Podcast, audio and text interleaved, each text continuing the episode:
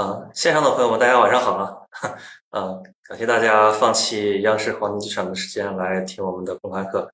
啊，简单介介绍一下我们公司啊。其实建智机器人呢，呃，我们是一家以 3D 呃立体视觉理解为核心的一家自动驾驶解决方案的供应商啊。那其实，在我们成立出到现在也呃将近两年的时间，但在这期间，我们非常重视我们的。呃，工程量产的能力啊，所以在虽然时间不长，但是我们其实也已经和主机厂有一些合作的量产项目了啊。然后呃，那呃，我个人呢，我叫李博啊，我是建智机器人这边的软件的负责人啊。所以我今天主要想和大家探讨一下的是说，呃，之前也提到我们面向量产，对吧？啊，那我们面向量产，那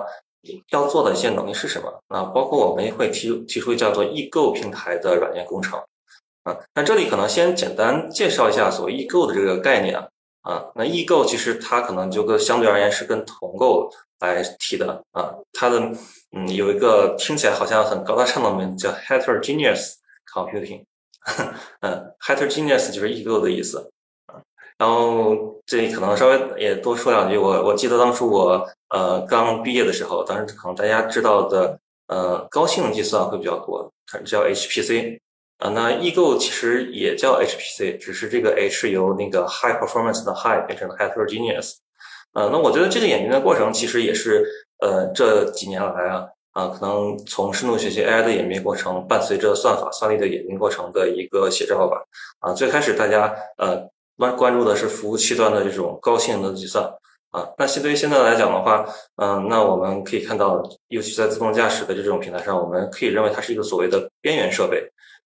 啊，那同时呢，在边缘设备上呢，它的一个算力的载体可能也不单单是说 GPU，它包括呃，还有可能呃，有包括有 DSP，对吧？啊，然后有其他的很多的各种加速算源。所以，那我们现在面对的肯定是它称作是一个异构平台，就证明是它是一个很多种的算力结合起来的一个平台。啊，那在这种平台上，我们要做自动驾驶的量产，我们要做什么样的事情？啊，那我们就展开今天的一些分享。嗯，那嗯，我们把我们这里做的这个事情叫做一个异构计算的开发范式啊，我们认为它是能够加速量产的一个引擎。嗯嗯，怎么来理解这个事情呢？嗯，就是嗯，其实现在呃，大家在整个自动驾驶的领域呢，啊，我们面向的计算平台可能会有很多啊啊，它可能和服务器端大部分都在用英伟达的训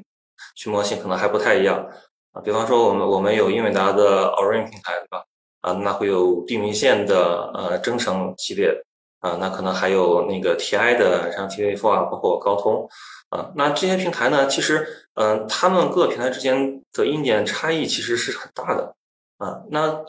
如果大家只是说习惯于在服务器上用英伟达的平台来训模型、输算法，啊，那你就会发现你的算法在服务器上可能。确实很强，嗯，但是真正在各个平台上去做移植的时候啊，就遇到各种各样的问题啊，它可能有的是算力不够啊，有的是呃你的精度达不到要求等等等等的，嗯，那所以这是可能第一个问题。那第二个问题就是说，嗯，我们在服务器上。用的 GPU，比如说说很典型的单机八卡，对吧？然后可能几十台服务器，甚至上百台服务器做个集群，啊，用起来很 happy。嗯，但是呢，在车上的话，它毕竟，呃，它是一个呃对功耗啊，包括对算力都是有限制的一个平台啊。那它呃相对而言呢，它的算力远远是比不上我们的桌桌面的啊。那如何能够在有限的这个算力平台上，能够把我们的算法能够发挥出它最大的性能？嗯，尤其是说，嗯，当我们的关注到整车的成本，我们的硬件平台希望能够呃把价格继续下探啊，那它相对而言必然会带来一些算力的进一步的减缩啊。那我们怎么能够把我们的算法的算力不断变小的一个平台上，也能够发挥它应有的一个相当的性能啊？这可能是现在在呃我们在自动驾驶量产的这个产业里边面对的一个很很明显的一个问题，嗯。那我们建设机器人这边，我们刚才也讲，叫做易购平台开发范式，对吧？啊，它既然叫范式了，那所以它是一个统一的结构啊，所以我们主打的叫范式，它是能够适配当前多个主流的算力平台的啊，就像我刚才有提到过，说像英伟达的平台啊，然后地平线的平台，然后 T T I 的平台，呃，高通的平台等等啊，这些是现在市面上比较主流的平台啊。那嗯，在这些平台上如何能够呃做到效果是好啊？所以我们提出了一个叫做算法软件硬件协同优化啊，你需要充分挖掘硬件的性能，然后算法和软件对相应的硬件都有相关的一些适配啊，我们觉得你才能达到一个比较好的效果啊。所以简单而言的话，呃，我们的异构平台的开发范式啊，它的目的就是能够提升研发效率啊，缩短落地成本啊，缩缩短落地时间，降低维护成本。对，那这个东西，呃，具体大概怎么实现呢？啊，可能先大概讲一下我们整体的结构的设计哈。啊，这是一个比较典型的我们对一个呃算法在各个平台上做实现，然后做移植的一个分层的一个架构设计。最上面一层，我们把它称叫称作算法引擎。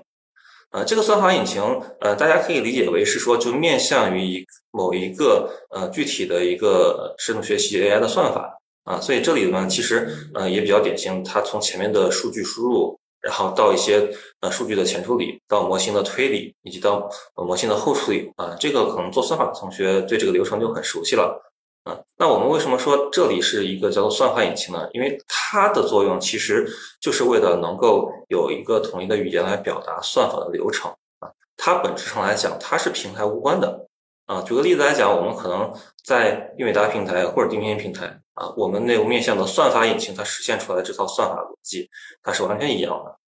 啊，那这些平台的呃差异性又该怎么来表达呢？啊，那在算法引擎下面对应的是相关的推理引擎。嗯，那相关的一些硬硬件很具体的实现，我们把它封装在下面的平台抽象里边。那推理引擎呢，对算法引擎提供的是一些统一的数据接口啊，包括数据格式啊、API 这些东西都是统一的啊。但对底层的平台抽象，它其实是封装了不同的一些实现啊。那通过这一层的隔离，其实我们就能保证在算法的层面上，它面向的是算法引擎，在多个平台上它是统一的啊。但是嗯，它由于推力引擎和平台抽象在里面的存在，它能够在各个平台上都能达到一个比较高的性能。啊，那除了能达达到比较高的性能呢，啊，它带还带来一个优势是说，呃，我们对于新平台的一些移植啊，比方说，呃，后面可能有一些新加的，比如说那种像寒武纪之类的是吧？啊，可能 也出一个平台啊，那我们把它加入进来的话，嗯，它的移植适配其实可以比较快，嗯，按照我们之前经验，能够在一个三一到三个月之内就能完成一个算法的部署，对，所以我们觉得有这么一套啊。异构计算的开发范式啊，它能够确保我们的算法在多个平台之间都能够达到一个高效的实现，同时呢，维护成本又尽量的降低。啊，那这套平台该怎么去做呢？因为可能说起来这个思路可能大家或多或少的都有都有这么一套啊分层抽象的思路啊，但是可能实际做起来的话，你发现会遇到很多很多具体的问题啊。比方说，我们看这一页。啊，那这里其实是讲的一个，呃，在英伟达平台和地平线平台一个典型的数据流的差异。那英伟达平台是在左边这边，其实大家，呃，熟悉英伟达的一些内存架构的就就很明白，就是它其实，呃，在不同的一个，呃，计算的硬件之内，它其实访问的是同一片的 Unified Memory。啊，那这个 Unified Memory 是 SOC 里统一管理的。啊，它可能会在逻辑上会把它划分成一个 Host 的部分和一个 Device 的部分。啊，但理论上来讲，它物理上是同一片 DDR，啊，那这它就很方便可以用一些，比如说像嗯内存映射的一些手段，对吧？然后呃，从逻辑上你你看起来好像是需要从 host 到 device 来搬一下，但实际上来讲，这数据你你不需要搬，啊，你只需要 share 过去，让它用从从一个 unified memory 去访问它，它就能直接读读进来来用了，啊，嗯，那这个其实嗯和我们现在在服务器上的一些形式会很类似啊，只是服务器的你插了。那个英伟达的卡，它可能是走 PCIe 的啊，它会多一个呃从储存到显存这么显示的一个通路啊，但实际上它的逻辑基本上都是说啊，我有这么一大片内存，我数据放在里边，然后我的各个不同计算单元呢，我们去内存这些内存里取出去去用就好了啊。但是我们可以看右边的地平的平台啊，它虽然确实也是有这种通用的像这种 DDR 之类的东西在里面，对吧？啊，但是呢，呃，它面向的这种自动驾驶的。呃，camera 输入的场景来讲的话，呃，它有它内部的一套在线所谓的叫做在线模式的一条路径，啊，就是这里边蓝色的线画出来的，啊，我们通过 MIPI 把摄像头引入进来，啊，它其实嗯不需要说是先把它写到 DDR 里，啊。当然你可以直接写过去啊，因为这里还有个叫做离线模式，就是这个橙色的线，你把数据写到 DDR 里，然后各个应用单元去处理这些数据啊，那这个可能就是比较通用的思路了。但是呢，它带来的问题就是说，数据都要跟 DDR 做交互啊，那你所有的应用单元对数据的访问都会给总线带来压力。啊，那地地平线这里做的一个方法就非常巧妙，就是呃，它的在线模式可以把 MIP 进来的数据通过呃 CM 直接到 SP，然后再到它内部的一个 Pyramid 啊，Pyramid 是地平线里边这个特有的一个单元啊。对，呃，那这样来在 Pyramid 里边形成图像金金字塔之后呢，那后面其实它就可以很方便被 BPU 来拿来做计算了。啊，那有这么一条路径呢，呃，很多图像你就不需要往 DDR 写回，它从 VP 的接入直接就走到 Pyramid 这边了啊，它给整个系统的带宽的节省其实是立竿见影的啊，所以这就我们就发现什么呃什么盲生你发现了滑点是吧？嗯，它的差异就是说，嗯，这里的一个内存的使用方式，你可能在这里也能直接用，但是它效率不高啊，那该怎么办呢？啊，所以就是说，嗯，这还只是列举的英伟达和地片平台的一个差异。那我们考虑到其他的呃更多的一个平台，那这个事情我们如何能够把它做好，性能提上去，同时呢接口又要统一啊。所以说，呃，这里边可能就提到几个问题，一个就是呃我们最上层的应用，对吧？我们是要理解我们的数据是怎么样来流转的啊。所以说，它要能够很清晰的认识这个数据流转的一个策略啊。那我们在功能调度层呢，我们就要能保证数据是用走高效的传递啊，就比如说在地平线的平台上，我们尽量走它的在线模式做传递，而不是说走它的离线模式做传递啊。那再下一个问题就是我们的意念抽象怎么能将这个不同平台的这些数据的仿存封装成统一的一个接口？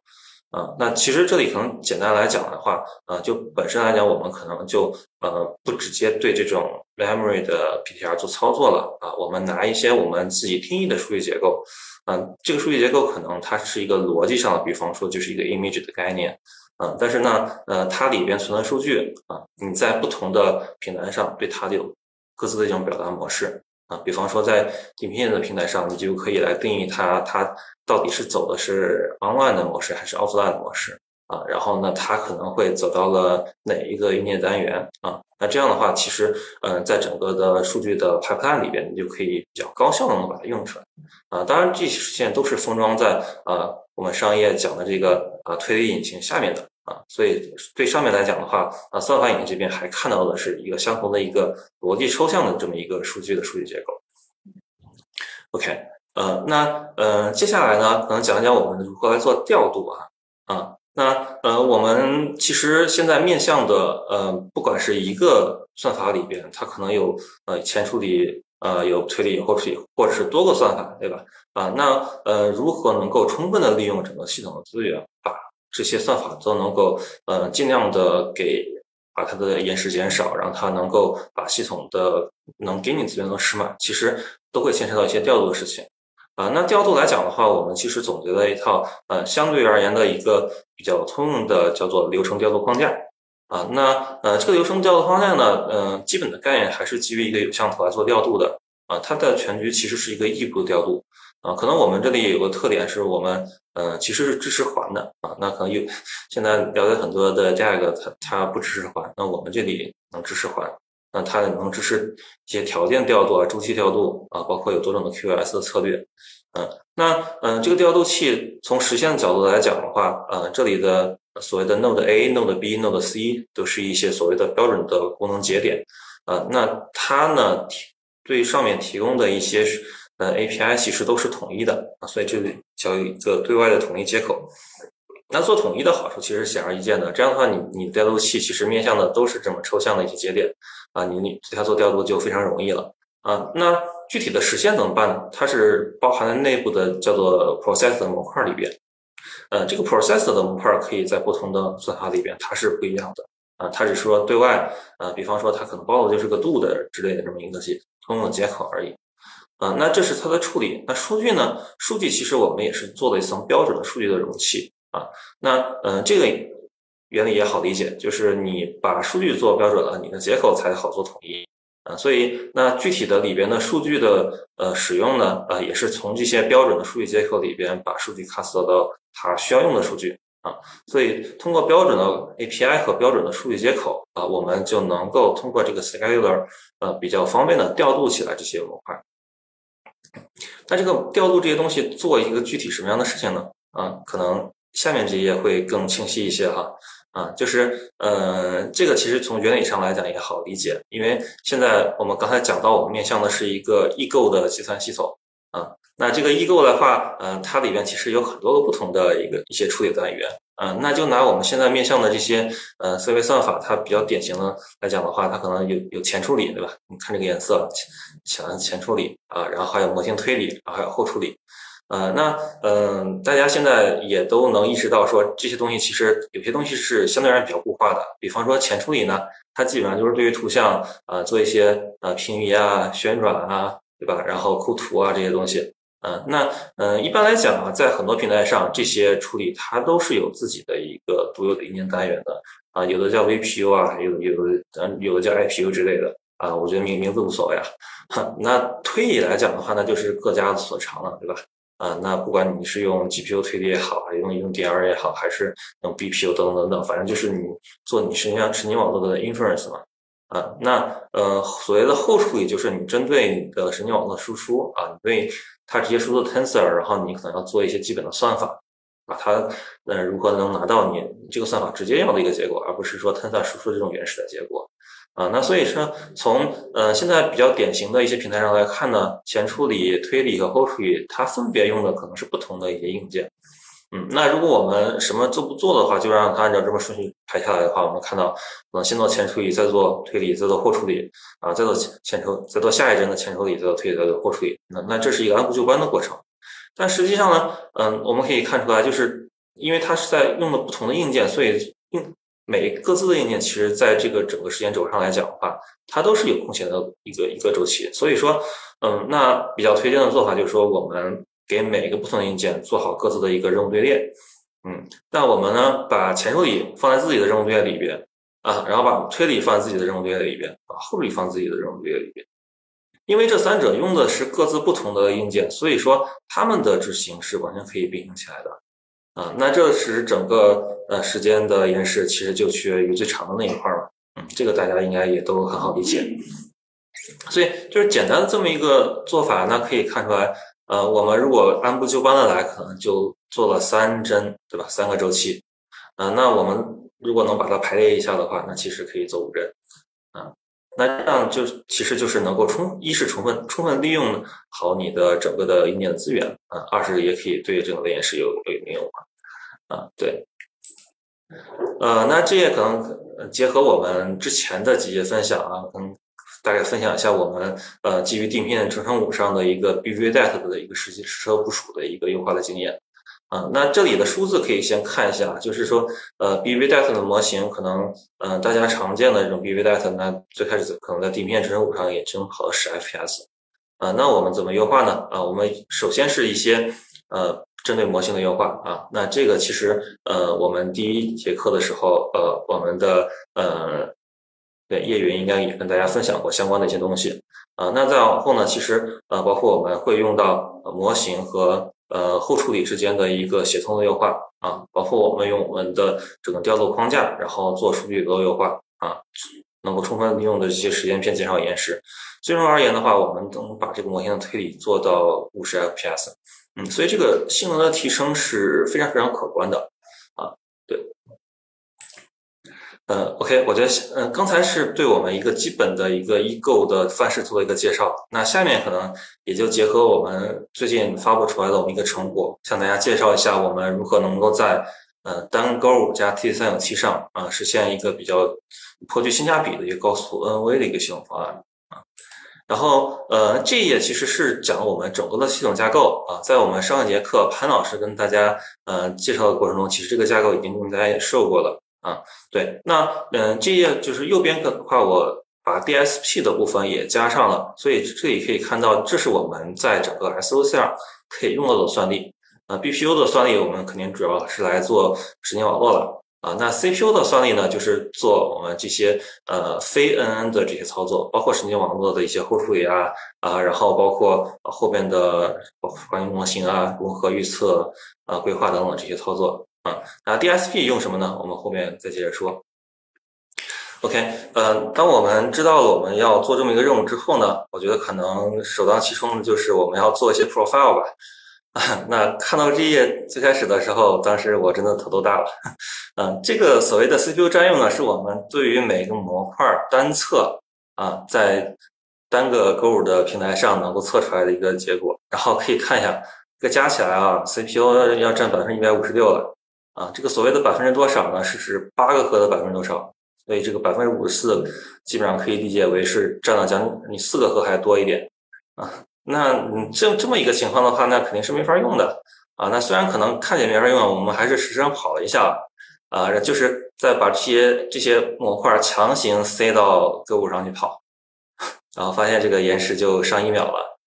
啊。那那这个肯定是不能接受的，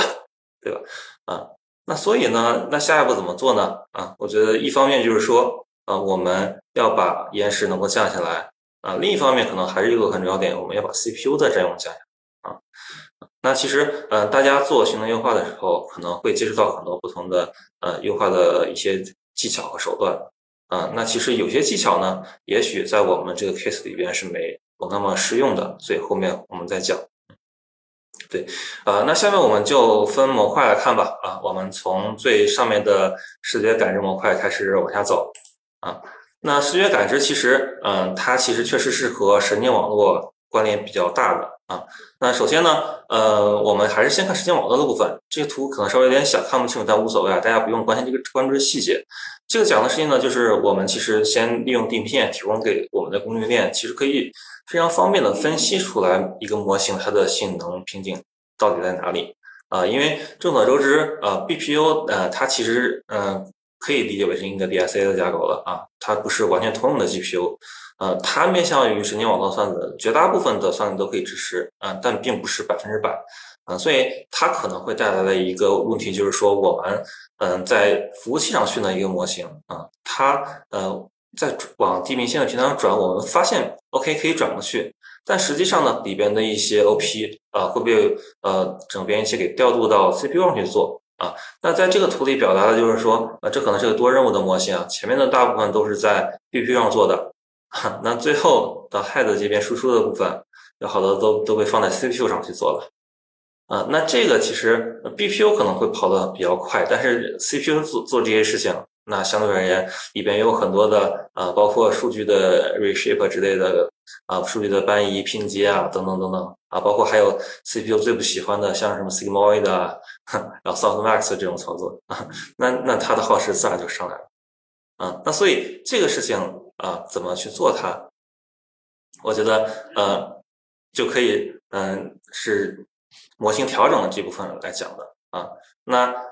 呃，我们这张图展示的其实是一个针对模型的后端要调度的 CPU 啊。那其实它可能这个 OP 在前段，也可能在中段，在中段的话，它就导致说你的这个网络就会被分段。啊，那你可想而知，一一些一些操作在 B P 上做了，然后在 CPU 上再做一下，然后再再放到 B P 上做，再做一下，啊，这个效率肯定一下就拉下来了，啊，所以说对于中段我们需要调度到 C P U 的 O P 来讲，这边一定是说我们要做等效替换的，啊，那对于等效替换这个概念，其实，嗯，不知道是不是大家都理解，其实就是说，针对神经网络里边的每一个 O P 的实现，啊，它可能会有一些类似的一些实现，是可以起到类似的。作用的啊，这个等效不是说完全数值级别的完全一致，只是说它对于神经网络起的作用是基本上是类似的。嗯，那做了这些等效替换之后呢，呃，我们发现其实，嗯，基本上模型大部分的模型都可以把中段的这个需要调到 CPU 的 OP 给它给引掉啊，我们的呃这个大头的部分都可以完整的在 B 区上跑。啊，那对于前后段需要调到 CPU 的 OP 呢？啊，那这个思路也很简单嘛，我们就不把它放在 BPU 里好了。啊，我们把它拿出来，啊，从框里提出来，然后在 CPU 上能对它做一些针对性的一些优化的操作。啊，那它本质上来讲的话，也能够提升整体的性能。那还有一个其实呃很重要的就是说，呃，为什么地平线平台现在在国内大家有这么喜欢用它啊，就是地平线其实，嗯，一方面是它的芯片啊不断的演进，它的确实越来越好用；另一方面就是地平线的支持力度啊，对大家其实都是很好的。啊，我们其实是可以积极的和地平线的支持团队，然后做相关的交流啊，因为编译器这块儿他们不开源嘛，呃，所以这边的支持是需要他们来做的。啊，他们在编译器里其实可能就，嗯，会把一些操作啊，比方拆一拆，拆成 BPU 上可以可以用的一些 OP，然后就把它放在 BPU 上用起来了，啊，所以这是针对模型的调整，啊，那呃，模型调整完之后，刚才有就有说，肯定还是有一些操作可能会在 CPU 上做，啊，那所以呃，我们这里可能面向的一个事情就是说，我们可以做模型加后处理的一个联合的优化，啊。那嗯，这块的联合优化其实，嗯，说说直白也很简单，就是嗯，在嗯 GPU 上我们设置这样的模型，其实嗯，它有一个很大的一个思路，就是我们尽可能复用我们已知的这些算子，对吧？啊，然后那我们在 Python 里边做一些 reshape 啊，这这类的啊这些东西也也也很方便啊。然后我我们做一些数据转换呢，这这些对于现在我们的 GPU 来讲都不是问题。啊，但是我们在这种嵌入式的平台上呢，啊，就很多操作其实是确实没那么友好。嗯，那比如说，嗯，就拿嗯目标检测这个事情来讲啊，现在大家可能很多都基于 Anchor 后面出 feature feature feature map 这种方式来做。啊，那嗯，它可能带来的一个问题就是说，你你你要对呃很大的一片的 feature 来做各种各样，你先把它由定点转到浮点，对吧？啊，然后可能还要计算它的一个得分，然后跟你的一些预知做比对，等等等等的。啊，那这些其实我觉得，嗯，很简单一个思路，我们调换一些顺序是吧？然后我们把一些需要拆位计算的一些数据啊，然后嗯，把它给放到后面先做。我们先通过一些过滤的手段把很多数据过滤掉啊，这样的话整体而言其实就可以拿到一个性能非常好的一个算法啊。当然这块来讲的话，呃，我觉得可能，嗯，在很多任务上，我们都需要说，呃，算法的同学和，嗯，擅长于，呃，这种指令集啊、结构优化的这些同学，啊，然后深度的合作一下，啊，然后大家就可以探讨出来一个相对而言会比较优的一个算法，嗯，啊，当然，其实刚才也提到，我们可能，嗯，最后一个优优化就是做指令集的优化，啊。那这里可能，比方说我们在 CPU 上呢，啊，大家都知道，像 ARM 上，呃，会有那个 Neon 这种的向量指令嘛，啊，那呃，相对而言呢，其实，嗯，这里其实把 DSP 也放进来了，啊，严格来讲，DIP、DSP 已经已经属于异构的范畴了。那为什么把它放在这里提呢？就是说，嗯，DSP 上其实现在很多 DSP 上，它主要的优化手段也是向量化啊，当然 DSP 不止向量化，它有可能其他部分啊，待会儿我们会再提一下。所以经过这些优化之后呢？啊，我们可以看到，我们对于整个感知的部分，我们的延时啊，由一百八十毫秒降到六十毫秒，啊，直接三倍的提升。然后 CPU 占用，同时还卡掉一半。嗯，对，所以其实，嗯，这里来讲，同时对延时和 CPU 占用有一个提升啊，这个是我们在嗯单个五加三九七上优化的一个策略的这个重点，不能单单优化延时或者单单优化 CPU，两个都要讲。啊，sorry，这里可能还漏说了一部分，就是，呃，我们利用火焰图来看整个进程里边的一些占用啊。那这个 Perf 的工具，相信可能很多同学都比较熟悉啊，它其实和内核是比较强绑定的啊。那用用它呢，可以比较方便的生成呃整个进程运行时的一个火焰图啊。嗯，为什么叫火焰图呢？可能大家也看这个形象也比较像。红红红的、黄黄的这些东西像火一样往上烧啊！那其实它横的、横横横向的这些大块呢，其实就是里边啊它的一些函数调用在里边整个运行过程里面时时间片的一个占用的占比。嗯，那嗯纵向关纵向上面呢是它的一些函数调用关系啊，所以我们可以看到这中间这一块可能是它里边的一个计算的大头，对吧？然后我们再逐层查下去，我们就可以看到这块可能是它一个里边计算的一。在这个大头里边的一个大头啊，那就基于它呢，我们就可以比较方便的、容易的定位到说我们当前啊整个进程里边的一个瓶颈可能是在哪里。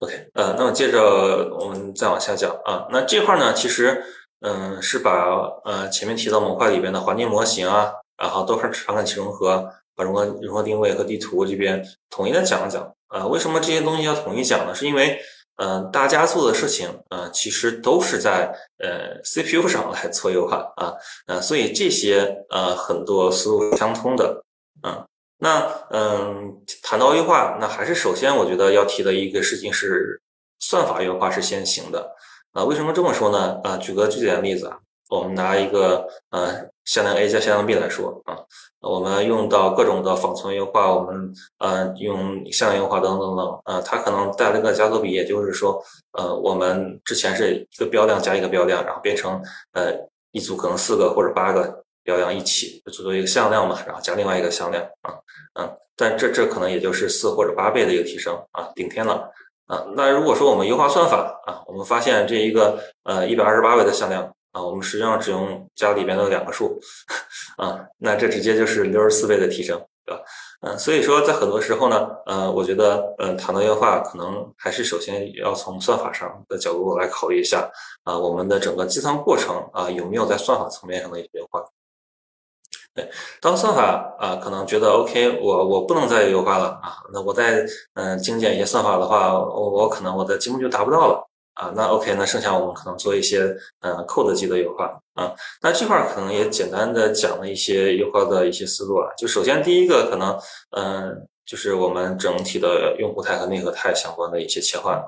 嗯，那嗯，可能学过计算机体结构的大家都嗯清楚，我们所谓的平常我们跑应用程序，可能更多的是在用户态嘛，加减乘除这些，对吧？啊，但是我们一些东西，比如说呃，牵扯到一些系统的，尤其是比如说说申请内存啊，然后和中断等等这些操作，呃，它其实就是内核态的。我们的用户态和内内核态之间，如果要做在用户态要调内核态的东西，那对于 CPU 来讲，它需要做一个切换。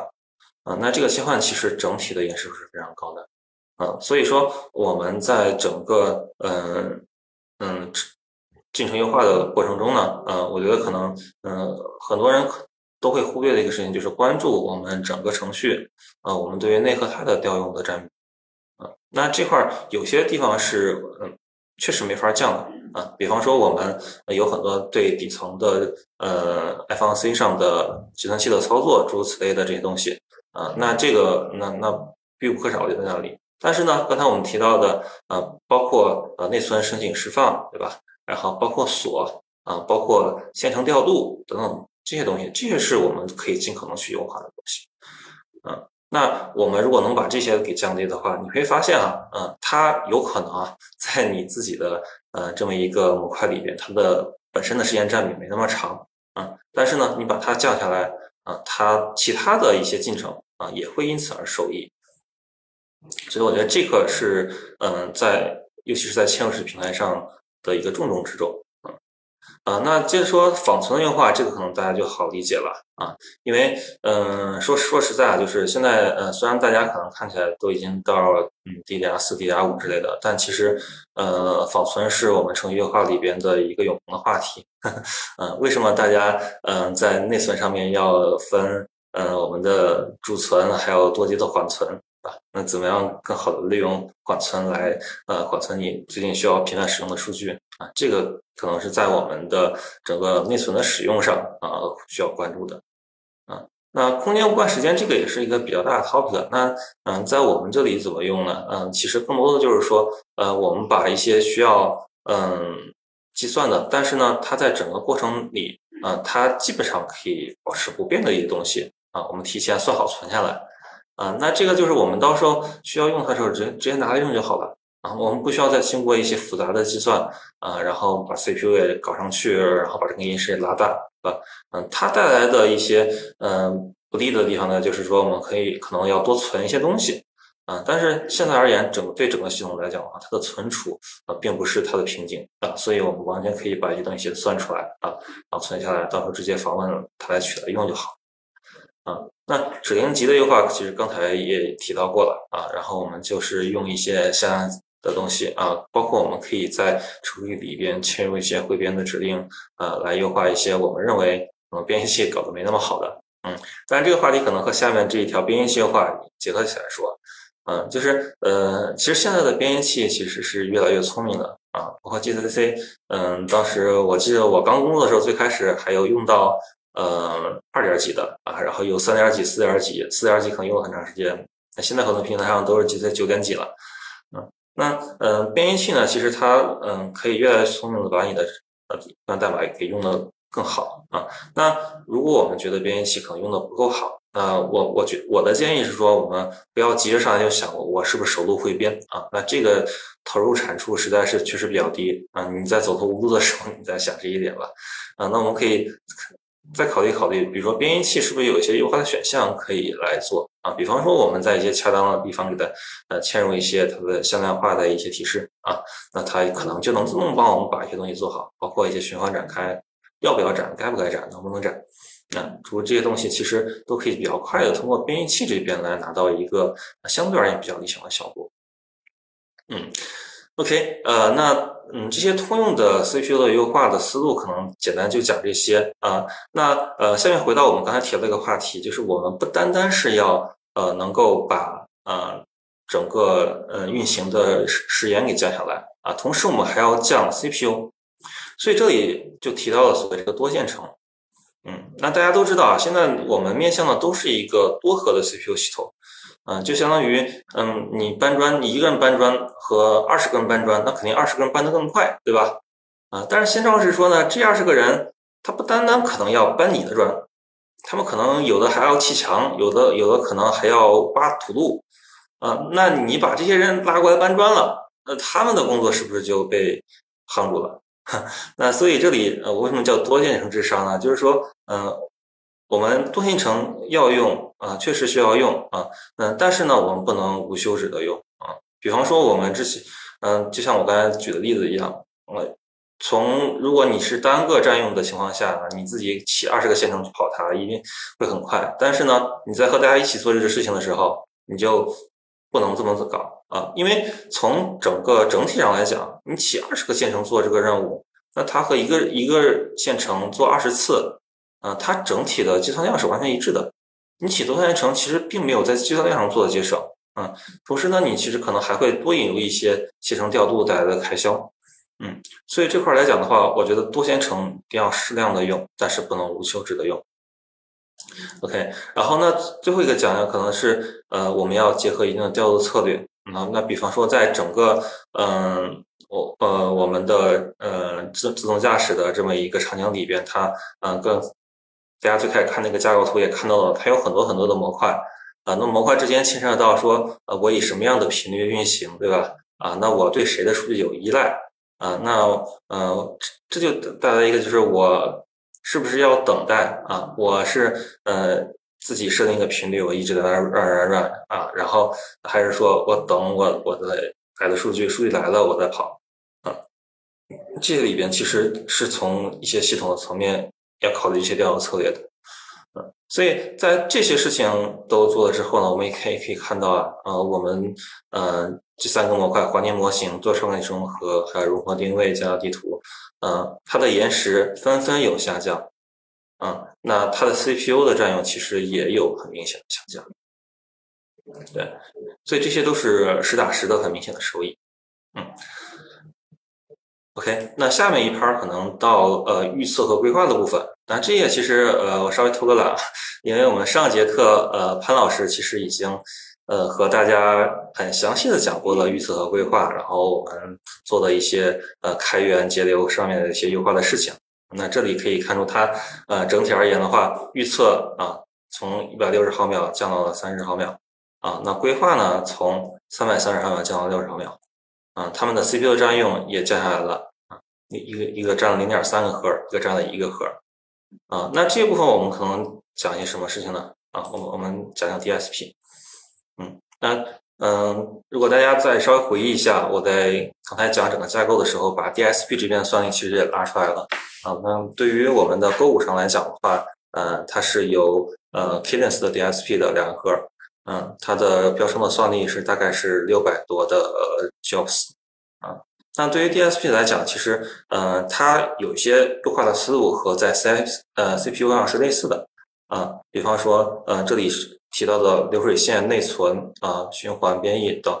一些东西，呃，我们在做 CPU 优化的时候，其实也可以用到。但是呢，它其实也有自己的特点。我觉得几个特点，一个是说，嗯，它整个的指令的发射流水肯定和 CPU 不一样的啊。一般来讲，DSP 里边都用 VLIW，就是一个超长指令字，呃，来把多个不同的指令拼在一起，然后发射出去。嗯，那所以这块你能不能呃把你的整个流水线排布起来，让它能够满足超长指令指令字的一个组的需求？嗯，可能你的整个程序的性能就会有数倍的差异。嗯，那对于循环优化来讲呢，嗯，可能提一点就是，对于 DSP 来讲，它的整个向量的长度是远远长于那个 CPU 的啊，至少在 ARM 上是这样啊。啊，我们不说 Intel 的 x86 这种变态的呃 vector 的长度了啊。对，那所以说，那它你如何能够把这个 vector 给用好啊？那这个嗯，在里面也需要做一些你的呃算法的设计，嗯。对，然后呢？那下面可可能讲一下我们整个系统集成上做的一些事情。啊，那在讲系统集成之前呢，可能先简单介绍一下我们建制的整体的软件站。啊，整体而言呢，其实建制是有自顶向下的一个全站的软件研发能力的，包括最上面的啊，我们的一些服务的功能模块啊，包括中间的中间件。然后那这一层呢是刚才讲到的我们的一个计算的范式啊，一个计算的一部分。然后最下面是可能对于智能操作系统啊，我们也会有一些事情的做啊。那它其实从能够支持的一些平台，包括呃地平线啊，然后英伟达呀，然后 TI 高通等等，甚至 IPG 也都可以做啊。所以呃，为什么说我们要这些都要做啊？那很多算法的公司可能做这一层就好了，对吧？啊，他们把这层就交给那个 Tier One 啊这这些去做。啊，那嗯，我们做这个目的其实，嗯，可能回到我最开始讲的一个概念，叫做啊软件算法硬件协同优化啊，我们要把整条链路打穿，其实你才能拿到一个比较优的系统一个性能啊，尤其是我们在做呃全系统全站的一个方案的时候啊，我们呃这些方面的 know how 其实都都要有啊，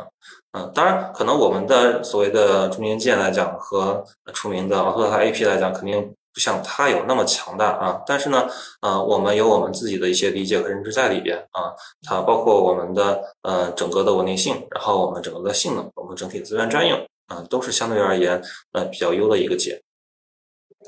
对，呃，那呃可能呃回到地平线的这张图啊，讲讲我们在系统集成里边在数据上需要注意的事一个事情。呃，那其实，嗯，那嗯，刚开始把这张图拿出来的时候，也也提到过说，啊，我们在呃整个数据链路的时候呢，啊，我们希望尽量走它的在线模式，对吧？因为它可以省整个系统的那个呃 DDR 的带宽，嗯，但是呢，其实，嗯，在线模式的话，嗯，并不是所有的数据都可以走，对吧？首先从链路通路上来讲，我们可以可以看到，呃，四个输入的 MIPI 里边，啊，前两个。通过 CM，然后走的在线模式，那后两个呢？啊，通过那个 CM 的 DMA 模式，直接就映射到 DDR 上了。嗯，所以说，呃，我们只有前两个 MIP 可以接到在线模式里边。啊，那相关而言呢，嗯，接到 MIP 的数据，它其实也有相关的一些数据链路上的能力的一些限制。嗯，比方说呢，嗯，我们现在已知的是，呃，Go5 上每个 MIP 是四条的数据单，呃，每条单大概是二点五 Gbps。呃，那通过它呢，根据我们接入 camera 的 resolution 以及说我们需要的帧率，我们可以算一算，说你你就能接几个相机进来啊？嗯，那可能可能大家算一算，两两个八八 m e g 的也可以接在同一个上啊，但是其实它已经离这上限会比较接近了啊，尤其是说，嗯，你你你你的那个图像 pixel。的微宽更宽的情况下啊，嗯，它可能在后边的链路上面，它嗯整体的稳定性就没那么好啊，嗯，所以说嗯，这些都是我们在如何来用在线模式需要的一些考虑啊，包括 MIP 啊，啊，包括 SP 啊等等，也包括我们有的模块啊能不能接在在线模式啊，当然嗯，归根结底呢，在线模式其实还是我们最优的选择啊，所以我们尽量让大图走在线模式。那嗯，对于我们现在的，比方说是六维玩或者七维玩的方案来讲的话，我们两个八兆的图，如果能走都能走在线模式进来的话，啊，它对整个带宽的节省是非常非常明显。为什么呢？因为它走到 Pyramid 之后呢，Pyramid 建好整个金字塔，嗯，我我们在多尺度的这个金字塔上就可以取我们需要的那个尺度了，啊，我们就不需要拿个一个八兆的大图在那些搬搬起来呀，那那个实在是太痛苦了，嗯，对。OK，那有了 Pyramid 之后呢，我们后面需要比如说需要一些 crop 啊，或者说 reset 图啊，我们其实就尽量可以从 Pyramid 上去啊。那嗯，这个设计其实从地平线的第一代的芯片就保留到现在，所以我觉得 Pyramid 的设计其实对后续的 NN 的算法是一个非常友好的事情。嗯，OK，呃，那呃，可能再讲一下我们的呃整个通信和调度哈，嗯，那这个是和我们刚才提到的我们的自研中间件相关的啊，我们基于 DDS，然后做了一个我们自自研的中间件啊，那通信上来讲的话，在单个节点内肯定是尽量是要实现 zero copy 的。啊，那当然，可能 zero copy 这个机制和操作系统息息相关啊。你能不能把这些呃数据在多个进程之间都共享啊？那啊，包括它在呃英伟达和低频线的平台呃，对，都有些差异啊。对，但是这这里边的话，就是现在已知这些平台是都可以做进来的。所以说，我们现在的数据啊，在整个的呃 Go 五加三六七的平台上啊，我们先不说三角七，因为那已经跨片了。啊，Go 五上内部它都是 zero copy 的实现啊，那它对整个系统的带宽的压力会非常非常小啊。那跨节点呢？因为 Go 五加三角七嘛，那其实嗯，我们就支持一些主流通信协议了啊。比方说我们现在和三角七之间的通信啊，我们走以太网主要从 some IP 来走啊。对，嗯，那从调度的角度来讲呢，嗯，然后我们其实在整个中间件的层面，同时支持事件触发调度和时间确定调度。嗯，那这个嗯，可能说起来有点文绉绉的。简单来讲，时间调度就是我设设一个 timer，对吧？隔一定时间我我执行一次。啊，时间触发调度就是我我来我前面来了一个数据，我就执行一次。哈，这个是不是更通俗易懂一些？那为什么说这两种呃调度都需要支持呢？嗯，因为可能呃大家如果是从汽车行业不断做过来的话，就知道呃我们基于 AutoTel 的标准，基本上都是一个时间确定的一个调度。嗯，那它其实它的好处显而易见，因为我们不管是执行器也好，还是控制器也好，他们对于很多任务的周期都是有要求的。啊，你你不可能说你在时大范围的统计时间上，你可能是个四十四十帧啊，但是有一帧两毫秒就过来了，有一帧又隔了一百毫秒的过来，你统计是统计上是四十帧就没有意义，所以你必须严格的按照呃它的四十帧的一个周期，二十五毫秒一个，二十五毫秒一个过来，啊。那这些数据呢？所以我们在时间确定性调度，我们尽可能的用在这些输入输出的部分。嗯，那它和我们的呃整个系统响应和控制周期都是息息相关的。那时间处罚式调度呢？这个可能就是嗯，大家最开始编程序对吧？我们调一个 function，这就是一个最简单的时间处罚。啊，那为什么它需要存在呢？啊，就是因为。嗯，我们现在其实，在自动驾驶的领域里边，很多面向的是一个呃神经网络这种高算力的一个任务。嗯，那尤其是说，嗯，在很多任务底下，你你确实你的执行时间是是是个变长的。啊，嗯，那我们为了能够确保充分的把这些计算资源都用起来，啊，那这种来的事事情我们就执行的方式啊，其实是延时最小的，也能够最好的把。嗯，它的一个资源给用起来，所以说在我们现在的系统内部呢，这两种调度模式都支持。嗯，那嗯，回到我们最开始的那个架构图上，大家可以大概回忆一下，就是我们其实有很多的模块啊，那嗯，把这些模块按照我们的不同的调度方式做相应的一些调整啊，那它整体其实能达到一个更好的性。OK，嗯，到最终的结果了，我们看看我们做到了什么程度。嗯，可以看到 CPU 的占用啊，各个节点都有不同程度的一些减少。然后总计呢，我们是由总共百分之一百五十六 CPU 占用，降低到了百分之七十五。嗯，那相应的延时其实的提升也是非常非常显著的啊。我们整个排班的延时的一个统计值大概在二百八十毫秒啊。这个统计值指的是说我们在一定的波动范围之内，我们取大概是那个 P 九零的值。嗯，然后呢，嗯，同时其实我们也统计到峰值啊，峰值大概在三百出头，啊，所以说在这么一个系统里边，它的 CPU 占用和延时啊，都满足这个量产的需求。行，那下面的时间我们来看一下我们的整个的方案的一个视频介绍，一镜到底。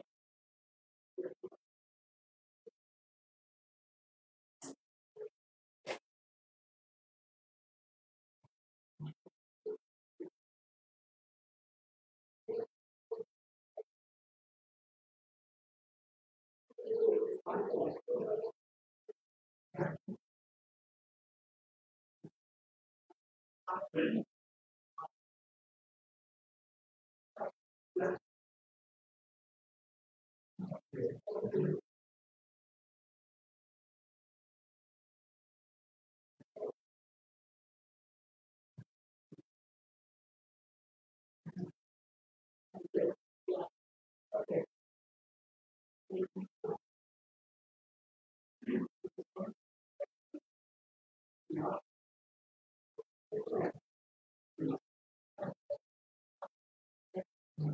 哦这可以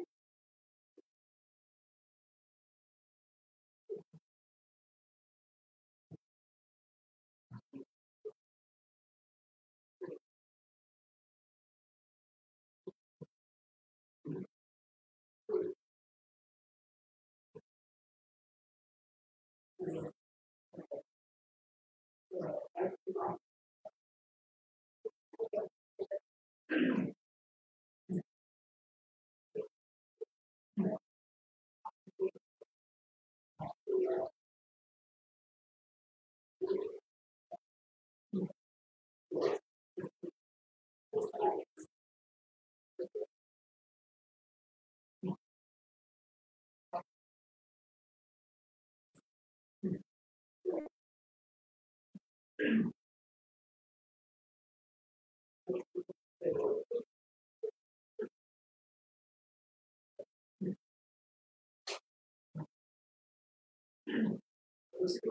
you.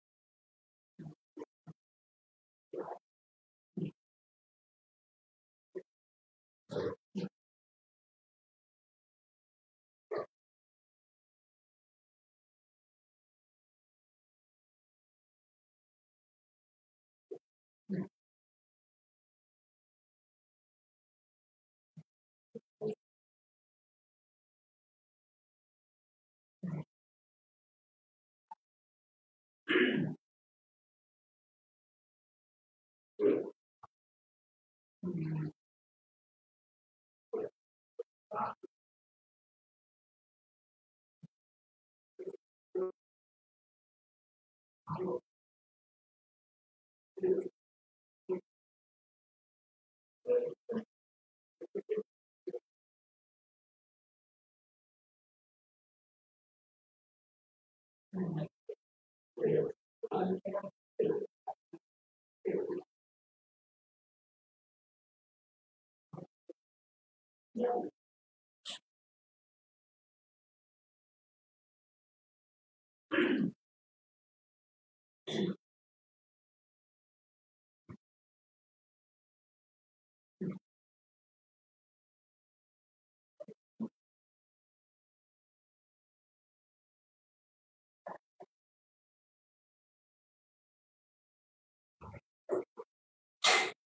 嗯，这条路上大车很多。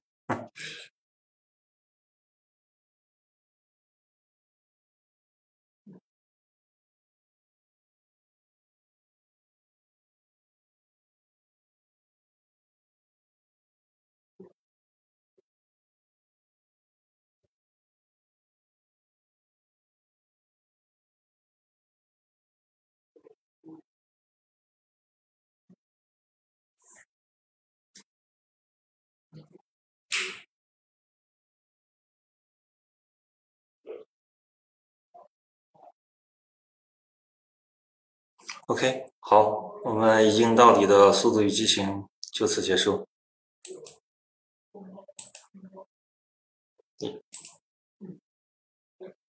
OK，呃，那下面可能呃，我们快速聊点轻松的话题吧。然后稍微今天讲的是稍微有点长哈，嗯，那还是回到我之前的这个这句话上来讲，我们算法、软件、硬件协同优化啊，我觉得可能是一个道阻且长的一个过程。嗯，那这一页呢，其实嗯，稍微有点盗图啊。嗯，这个是那个博士对整车的电子电机架构演进的一个呃预期和规划啊。那嗯，最开始可能大家的汽车里边有上百个 ECU，那现在可能我们属于一个嗯多域协同工作的一个阶段。那未来呢，可能我们中中央的这种超级计算机的出现啊，会把这些域都放在我们一个中央计算平台。嗯，那未来可能还会再上云。嗯，所以在这个过程中呢，嗯，我觉得，呃，我个人的看法啊，异构计算应该会长期在我们的主旋律上。啊，那为什么呢？就是因为，嗯，我觉得术业有专攻这句话在里边是非常非常正确的。啊，嗯，就好比我们现在为什么，呃，同时会有 SOC 和 MCU 啊？那大家大家都知道，MCU 的嗯计算能力其实相比 SOC 差了好几个数量级，但是呢，它带来的就是呃给我们整车带来的稳定安全，嗯，因为它是可以过 SOD 的，嗯，那对于我们的这种嗯高算力的这个平台，对吧？那嗯现在我们用神经网络，那必不可少的还有一些非神经网络的东西，嗯，那这些东西呢，不同的算法它可能适合在不同的应用去做。啊，那所以我觉得在呃很长一段的时间里呢，我们整个的一路计算会长期存在，嗯，直到我们最终可能会呃，比方说有端到端的模型，对吧？然后呃，我们直接是原始的数据进来啊，就相当于是人眼看的东西经过我们大脑啊，就直接啊发出指令控制身体一样啊。但是那一天我觉得呃还会有很长路要走。对在这个过程中呢，嗯，其实可能这个就有点引看之前上学学政治的一个一句话，就生产力决定生产关系，但生产关系对生产力有反作用力。嗯，那个呃，我觉得在整个的发展过程中呢，其实算法一直是发展的很快的啊，包括今年我们最火的 Chat GPT，对吧？然后 GPT Four 啊，尤其这个大模型可能后续会对于我们自动驾驶的行业带来一些嗯质变的东西。啊，那我们现在也在不断的提整个自动驾驶的 E-to-E 的模型，啊，整个一个模型就把整个驾驶自动驾驶任务全给算完了，啊，那它可能呢会先由呃多个任务转向 N 啊多个模型串起来，然后不断的缩减，最后成一个呃一一键到底的一个 E-to-E 的大模型。那但同时呢，我们知道硬件的迭代是需要周期的，嗯。嗯，所以我我觉得他们两个关系其实就非常像呃生产力和生产关系啊，因为算法的不断发展提出来的需求啊，嗯，我硬件你需要怎么去做啊？你的算力你应该对对哪些计算更友好啊？但相同而呃同时呢，现在能够实现的一个硬件性能，它其实一直也在制约算法的发挥。就好比如果我们能把一个八卡的 GPU 机器放在车上。啊，那现在可能很多问题都很好解决，啊，那相对而言呢，我觉得，呃，软件，软件是算法和硬件之间的一个桥梁，嗯，我们把软件做得足够好、足够扎实，啊，才能在当前情况下一个限定的硬件平台上，啊，把我们的算法达到一个极致。同时呢，我们的软件的发展，啊，也能够比较快速的把一些新的算法，啊，抛进到一些新的硬件上，所以说，软件能够把两者有机的结合起来。啊，那最后总结一句话，还是唯有算法、软件、硬件协同优化，才能达到自动驾驶工具。嗯，OK，我今天的分享就到这儿，感谢大家的时间。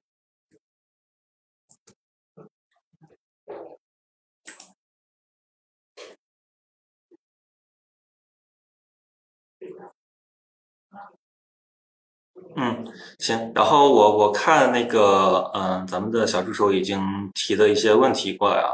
啊，然后因为确实今天讲的时间稍微有点超时啊，我就尽快的回答一下。嗯，第一个问题其实挺有意思的，嗯，就是讲征程五的开发难度有多大啊？会不会得有定片相关的背景啊才能用好啊？嗯，这个事情其实，嗯，确实从我们一些团队同学的背景上来讲，可能会给人一种错觉，因为。我本人也是定片的第一个工程师啊，然后可能从定片第一代芯片到现在的这些芯片我都做过啊，大家会说是哎，是不是你有你有这些背景你才能做好啊？但我觉得答案肯定是 no 啊，呃，因为其实从刚才整个讲述的过程中来看呢，我们也可以看出来，嗯嗯，对于定片来讲，它的必须可能确实是有点 DSA 没有那么的通用啊，但本质上来讲呢，我们在算法设计啊，我们在流程优化，我们在架构的设计上。嗯，它遵循的都是一些啊，我们面向各种异构平台的一些基本的一些思路和思想啊，尤其我觉得现在地平线到已经到征程五了啊，那征程五的。嗯，整个的呃使用已经比短途第一代要要要太好用了，嗯，而且地平线的支持也很给力啊，所以我觉得，嗯，如果说嗯现在可能有些呃朋友们觉得征程五还难用啊，那可能就是说，嗯，有点类似于说你习惯了坐车啊，你就不习惯开飞机，那是类似的一个一个东西。呃，任何一个新的架构，嗯，在刚接触的时候肯定是需要有适应期的。啊，那嗯，当你在这方面积累更多，你就会发现，其实一个新的平台对你来讲，嗯，它从原理上来讲并不是个难事儿。可能最主要的还是说，嗯，它是否足够的通用啊，然后它的支持力度怎么样啊？嗯，如果说一个平台它标称的算力很高啊，但是包括供应链的整天没日没夜的有各种 bug 啊，你会做的非常痛苦。你整天在在帮厂商修 bug 啊，给他提 issue。啊，然后可能给他的呃一些反馈还要等上一两个月才能才能得到一些一些结论啊，那这个你会觉得非常痛苦。对，呃，OK，然后呢，第二个问题是这套方案啥价格，什么时候量产？呃，那这个问题说实话就是。呃，作为我，我是我们负责内部软件的。对于定价方面的话，我我我可能暂时还答不上来啊。嗯，那如果对这个方案感兴趣的同学呢，可以联系我们的商务同学啊。这这个上面应该是有我们的官网，包括我们的官微啊，这是在里边应该都能找到我们的联一些联系方式。嗯嗯，第三个问题是单颗勾五还是双勾五啊？那这个可以再明确一下，我们是单颗勾五。啊，加上一个 P 三六七的 MCU 啊，没有任何外挂的 SOC。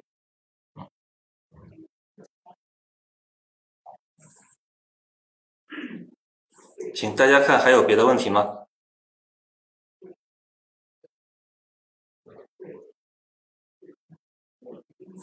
啊，这这这个问到程序了啊，清图方案就是，嗯，首先，嗯，我可以说就是我们确实在做啊。啊，然后嗯嗯，我记得我们上次嗯做公开课的时候，潘老师应该可能会提到这些这个，啊，就是我们整个嗯自动驾驶功能路线，我们先由高速到城区啊，然后嗯从先用高精地图再到轻图啊，逐步这么一个路线啊，这个确实是在做的，嗯，那说到核心的难点来讲的话，因为我我觉得讲到。嗯，规控场景的东西我就不再班门弄斧了。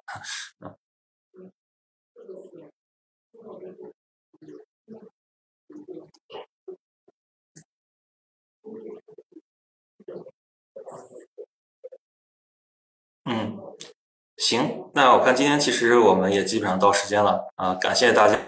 花出一个小时的时间听我在这里唠叨啊，也欢迎关注建智的朋友们，然后多和我们做联系。嗯，也感谢汽车之星给我们这么好的一个平台和大家。OK，稍等一下，是还有问题是吧？啊，那我我再等一下。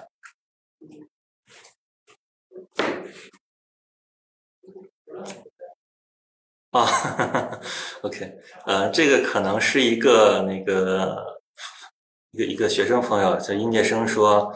现在做算法为主，然后也接触了一些优化加速，然后。是更加专注于算法还是优化？嗯，我觉得从现实的角度来讲，嗯，这个最先取决于你接到什么样的一个 offer。嗯，OK，呃，那那当然，嗯，从一个技术的角度来讲的话，呃，我的建议是说，呃，如果你现在是以算法做的多啊，那呃还是以算法为主会更好一些。啊，那这个呢，呃，我不建议只做算法而放弃。做优化加速啊，同样的呢，如果说呃大家是以做优化加速为主的，我也不建议说完全不去接触算法的事情啊，因为回到刚才那句话，我们是软呃算法软件硬件协同优化啊，你其实缺的一环，可能嗯在任何一个方向上都没法做的足够的精啊，当然可能前提是呢你在自己的专业的方向上你要做足够的深入。嗯，不要一开始什么都想碰一点，但什么都做的很浅，都贪多嚼不烂。嗯，还有问题，贵贵司有勾五的开发板吗？嗯，这个我们肯定没有。呃，我们我们不是产产购物硬件的啊，我们的开发板其实最开始也是管地面界的。那现在来讲呢，我们呃已经不用开发板了啊，那我们现在用的是一些呃合作伙伴们生产的一些基于购物的一些预控盒子，嗯，比方说有那个天准啊，有金麦啊，啊，然后有呃立升啊、科布达啊等等等等，对，啊，这些大家感兴趣也都可以去了解一下。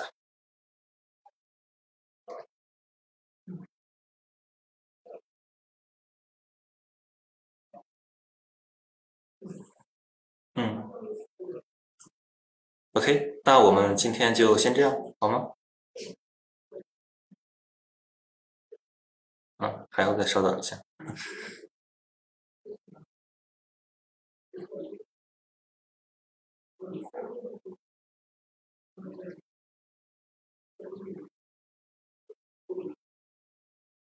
当前摄像头可以实现城区 NOA 吗？嗯。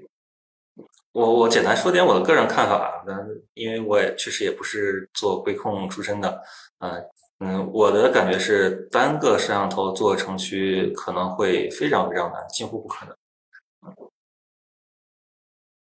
啊，还有问题，我理解建制是一个算法供应商，为什么考虑做全站的软件？嗯，对，这个其实，呃，刚才我们讲到我们整个软件站的时候，也大概讲这个事情啊。我们，嗯，做软件的目的可能不像其他，比如说我们一有些公司专门做中间件，对吧？然后他们做这种商用化的中间件来卖出去给别人用。我们的第一步的目的是说，能够达到一个我们整个全站系统的一个最优化啊。那比方说，嗯。呃如果你中间件是别人的，然后你底层操作系统也是别人把这些东西都做好啊，那你想来做一些数据流的一些优化，你可能就没办法 touch 到了啊。这些东西其实都是息息相关的啊，所以呃，我们从整个系统最优的角度，我们现在要做全站。嗯，下一个 SOC 实施调度怎么规划？呃，说实话，我我没有特别 get 到这个问题的点，具体问的是什么？啊，是是想问我说我们现在呃整个呃方案里边的各个模块是怎么调度的吗？还是还是怎样？这个没有没有特别 get 到啊。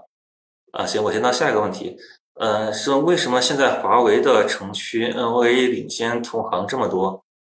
啊，这个。我我觉得问我，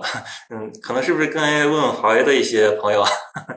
嗯，对，因为因为华为其实说，嗯，我觉得，嗯，本质来讲，不管是从软件也好，还是硬件也好啊，华为一直都是一个非常非常值得尊敬的一家公司啊。他们做，呃，整个，呃，包括他们做预控，对吧？然后他们做基于自己的预控上的整套软件啊，他们。投入的人力足够的多，然后也有足够的决心啊，确实人的能力也足够的强啊，所以华为是一个非常值得尊敬的公司。嗯，是调度啊，IP core 调度。嗯，没太理解 IP core 是是指什么。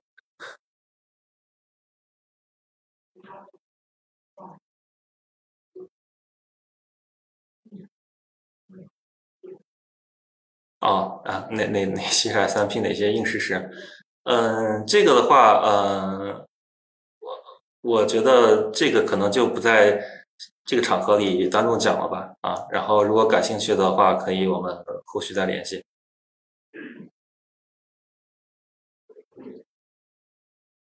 嗯，OK。呃，那我们今天先这样啊。如果大家嗯还对我们的包括我们的方案、包括我们的算法、包括我们的软件感兴趣的话，也欢迎大家通过各种渠道联联系我们啊。我们嗯不一定是商务合作，哪怕我们一起喝个咖啡，然后聊聊未来，是吧？啊，聊聊人生啊，也都好啊。好，感谢大家，嗯，大家再见。